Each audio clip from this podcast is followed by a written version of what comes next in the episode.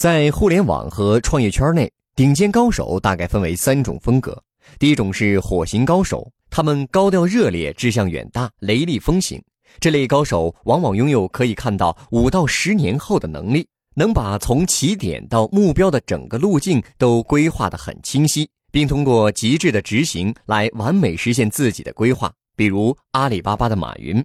第二类属于风行，这类高手天马行空，走位漂浮，让人难以理解和看破，但总在不经意间使出一个大招，技惊四座，令你惊为天人。这类高手可能本性中就不是特别擅长规划，他们可能更随性。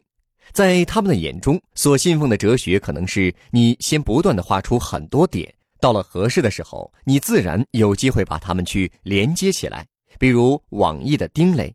第三类是水型高手，水型高手更低调温润，他们往往会在充分尊重规律和原则的前提下，有足够多的包容。这一类高手恪守的心法可能介于上述两者之间，他们信奉的原则是在方向和边界明确的前提下，充分开放，拥抱变化，在可控的变化内前行，比如腾讯的马化腾。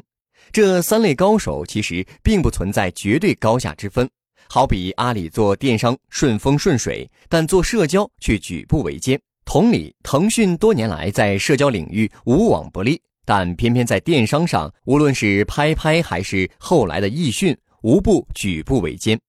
正如火可以阳刚热烈，也会急躁张扬；风可以天马行空，也容易游离散乱；水可以厚德载物，也会偶尔优柔寡断。每一位高手之所以是高手，也许并不在于他们到底选择成为火、风还是水，而是在于他们如果已经是火、风或水，他们是否可以找到，甚至是创造出更适合自己发展和生长的环境，把自己已有的明确特性发挥到极致。获取更多创业干货，请关注微信公众号“野马创社”。